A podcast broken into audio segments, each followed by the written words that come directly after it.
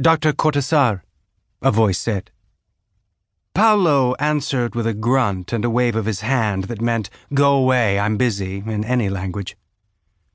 Dr. Cortazar, the voice repeated, insistent. Paolo pulled his gaze away from the screen and turned around. A pale skinned person of indefinite gender stood in a lab coat, holding a large hand terminal. Paolo thought their name was Caton, Canton, Cantor, something like that. One of the lab's army of technicians. Competent, as far as Paolo could recall, but now interrupting him, so there would have to be consequences. The nervous look on Caton Cantor Canton's face told him they were aware of this fact.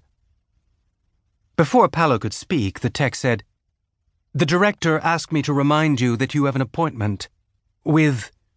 The tech's voice went low, almost to a whisper. Him.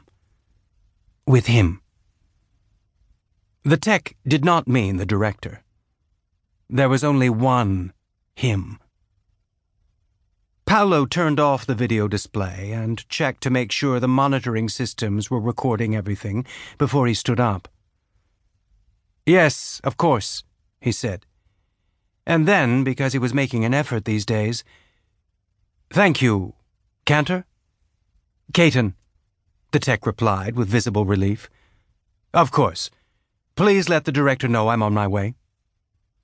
I'm supposed to accompany you, Doctor, Caton said, tapping on the hand terminal as though this fact was on a list somewhere. Of course. Paolo pulled his coat off a rack by the door and headed out. The bioengineering and nanoinformatics lab of the University of Laconia was the largest research lab on the planet, possibly in the entirety of human space.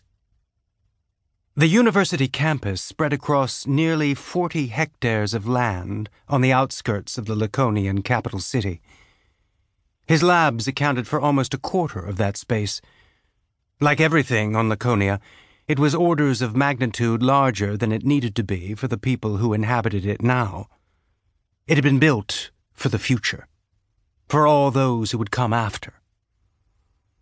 Paolo walked briskly along the gravel path, checking the monitor on his forearm as he went. Caton jogged along behind. Doctor, the lab tech said, pointing in the opposite direction, I brought a cart for you. It's in parking C. Bring it around to the pen.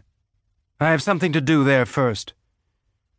Caton hesitated for a moment, caught between a direct order from him and the responsibility of being his chaperone. Yes, Doctor, Caton said, then ran off in the other direction. As he walked, Paolo scanned through his task list for the day to be sure he wasn't forgetting anything else then plucked his sleeve down over the monitor and looked up at the sky. It was a lovely day. Laconia had a bright cerulean blue sky, with a few cottony white clouds scattered about. The massive rigging of the planet's orbital construction platform was very faintly visible, all long arms and empty spaces between, like a massive oligonucleotide floating in space. The gentle wind carried the faint, burned plastic scent of a local fungus analog, releasing what passed for spores. The breeze pushed the long fronds of dog whistles across his path. The grunchers, approximately the same ecological niche as crickets with even a few morphological similarities, that clung to the plants, hissed at him when he got too close.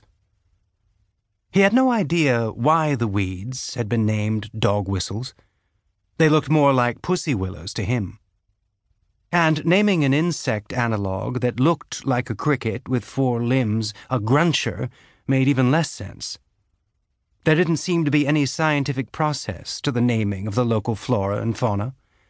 People just threw names at things until a consensus arose. It annoyed him.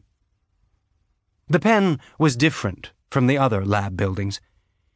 He'd had its walls built from single sheets of high impact armor plating welded airtight into 90 degree angles to make a dark metallic cube 25 meters on a side. At the building's